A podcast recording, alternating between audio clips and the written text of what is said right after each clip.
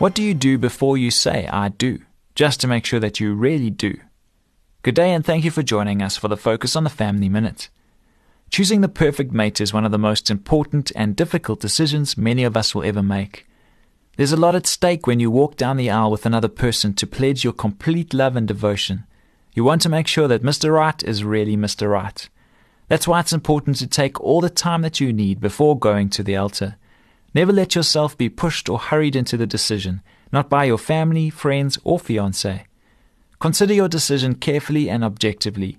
And most important of all, if you sense that the relationship isn't right for you, don't be afraid to back out, even if it's the night before your marriage.